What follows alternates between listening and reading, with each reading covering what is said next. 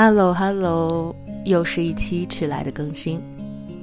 北方最近进入了供暖季，桃子的工作也开始繁忙了起来，所以已经很长时间没有在每周三晚上的九点半进行固定的更新了。那最近情况好一些了，所以今天啊，电台文章又来了。今天要给大家分享的文章叫做《永远不要向任何人诉苦》，作者苏婉。想要用文字治愈你心底的荒凉。本文首发于十点读书，超三千万人订阅的国民读书大号。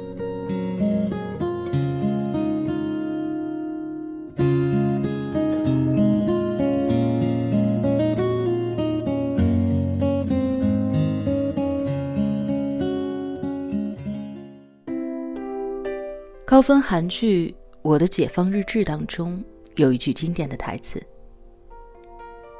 当你想要倾诉的话语已经涌到了舌尖，但是把那些话憋回去的瞬间，你就成为大人了。寥寥数字，却说到了多少成年人的心坎里。人生好似一场逆旅，从来都是。”一岁有一岁的曲折，一程有一程的颠簸。如愿以偿的时候少，事与愿违的时候多。在那些低潮且又沮丧的时刻，或许我们都曾经向别人倾吐和诉说过，希望有人能够理解自己的难处，甚至是帮着抚平一下伤口。可是到头来才发现，生命当中的许多苦，只能够你自己去承受，而有一些路，也终是要你一个人去走。管理好自己的倾诉欲，不求他人相助，学着自我摆渡，才是成年人最好的归途。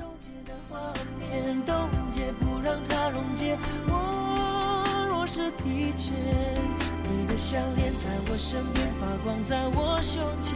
你的项链在我身边陪伴着我过每一天。这个世界上感同身受少，冷暖自知多。作家傅首尔在一档综艺节目当中，曾经分享过这样的一段经历。某一天的夜里。他不知道怎么的，突然情绪就差到了极点，各种生活上的难事儿、工作的不易交织在了一起，压得他几乎喘不过气来。于是，他就分别给几个好友发去了信息，想要消解一下心中的苦闷。可是得到的回复，却再次给了他重重的一击。有一位女性的朋友回复他说。你心情不好就去养生啊！我们这个年纪的女性，最重要的就是要养生，多睡少吃才会身体好，身体好了就会心情好。看着这条消息，他想起自己本就不太健康的生活作息，只觉得更加郁闷了。而另一位男性的朋友，则有一些半开玩笑的调侃他说：“这又有什么值得难过的呢？”然后又给他回复了一连串的搞笑表情包。讲起这些的时候，他颇有一些自嘲的味道。可是弹幕里的网友们却纷纷感慨道：“他真的像极了某一个时刻的自己。”生活当中，或许我们都曾有过这样的时候。有的时候是来自于生活的重担，有的时候是来自于工作上的磨难。又或者只是一时的情绪上头，就想找一个人说说话，排解一下心中的烦忧。可是得到的，往往不是对方的敷衍以待，就是像一个理中客一样，对着你高谈阔论的教育一番。这就是生活的现实。人与人之间的欢喜悲忧并不能相通。一个健康的人，永远都不会了解被疾病折磨的苦痛。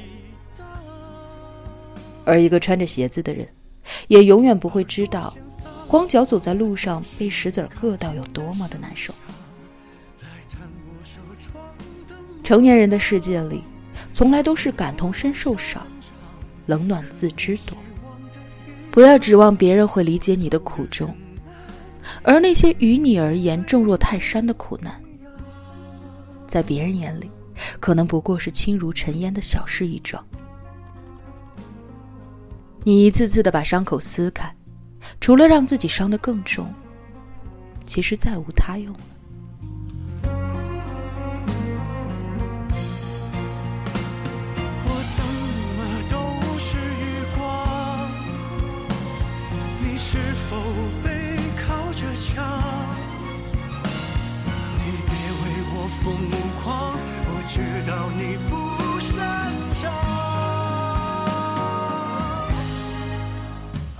像撒了谎，是你寻我的声响。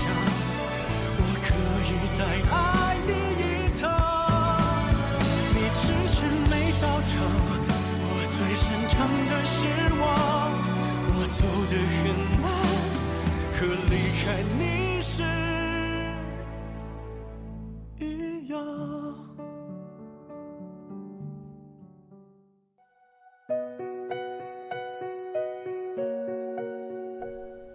人间非净土，本就各有各的苦。在电视剧《乔安你好》当中，有这样的一幕让人印象深刻。编剧你好因为前一天加班到深夜，而晚到了两三分钟。当他人到公司的时候，前来对接的编审们人已经走了，他便有些不满地追问乔安，为什么没有帮他拖住对方。他说自己这两个月来几乎每天都在马不停蹄的编写和修改剧本，真的已经非常努力了。为什么就没有人能够稍微理解一下他的难处呢？乔安则非常严肃地反问他：“所以你是需要架一台机器放在你的电脑旁边，记录下你每天有多么辛苦，然后给众人展示吗？你看看在这公司里的每一个人。”谁还没有一点自己的难处？谁不是又苦又累，常常辛苦了又白费呢？是，人间非净土，芸芸众生，谁不是各有各的苦呢？有人为了碎银几两终日奔忙，哪怕上一秒委屈的眼泪在眼眶里打转，下一秒也会硬着头皮继续迎难而上。有人为了梦想，不得不背起行囊远走他乡，尝尽了与挚爱亲朋离别的伤；还有人左手是高堂，右手是子女，活成了一家老小的靠山，只能把所有生活的重担往自己的肩上扛。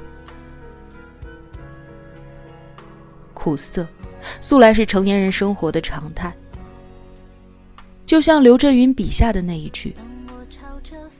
世上的所有事情都经不起推敲，一推敲，每一件事情都藏着委屈。在那些看不见的地方，每一个人的身上都带着伤，都会有着不为人知的心酸。只是有人选择了向人倾诉痛哭，寻求安慰；有人习惯了把脆弱的一面深藏，偷偷的疗伤。在这一地鸡毛的城市里，没有人有义务去承接另一个人的坏情绪。谁的锅底都有灰。与其倾诉喊疼，不如咬紧牙关，独自撑过生命里的那些暗淡。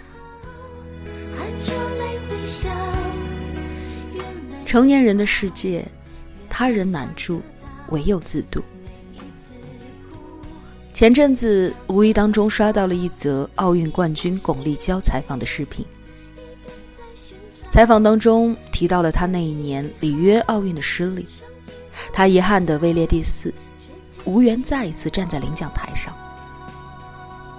那已经是他的第三次奥运之旅了，他还是没能够把那一枚渴望已久的金牌收入囊中。零八年的北京奥运，他获得了季军。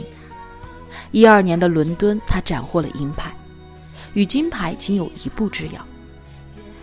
而一六年的这一次，他仿佛离自己的梦想更远了。当时的他也完全不确定，自己是否还有机会再参加一次奥运。那种沮丧、绝望的心情几乎已经达到了顶点。他也曾无数次在夜深人静的时候偷偷的哭泣过，却一次也没有在人前表露过。他说：“希望自己在镜头前流下的所有泪水，都是关于胜利的激动喜悦，而脆弱的这一面不需要别人看见。”周遭的朋友也纷纷表示，知道他这一阵子过得无比的煎熬。可是他从来都不说，只是默默的一个人硬扛，直到他彻底走出了那个难关。在提起这些的时候，他已然云淡风轻，仿佛是在说一个再寻常不过的故事而已。或许也正是因为如此，才有了他再一次征战东京奥运，终于在自己三十二岁的那一年圆了金牌梦的结局。想起在张颂文老师的微博里读过的一句话：“成年人的世界没有那么矫情，一百次崩溃。”也该有一百次自愈。成年人的委屈和崩溃并不需要观众，生活也不会因为你叫苦就对你手下留情，更没有任何人会从天而降拯救你于水深火热之中。有一些苦痛只能靠你自己去承受，而有一些伤口也只能交给时间慢慢的去风干。而那个能够拉你一把的人。从始至终都只有你自己而已，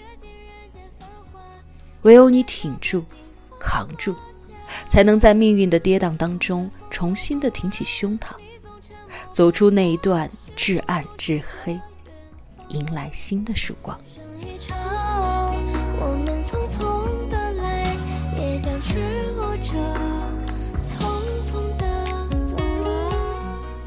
很喜欢一句话。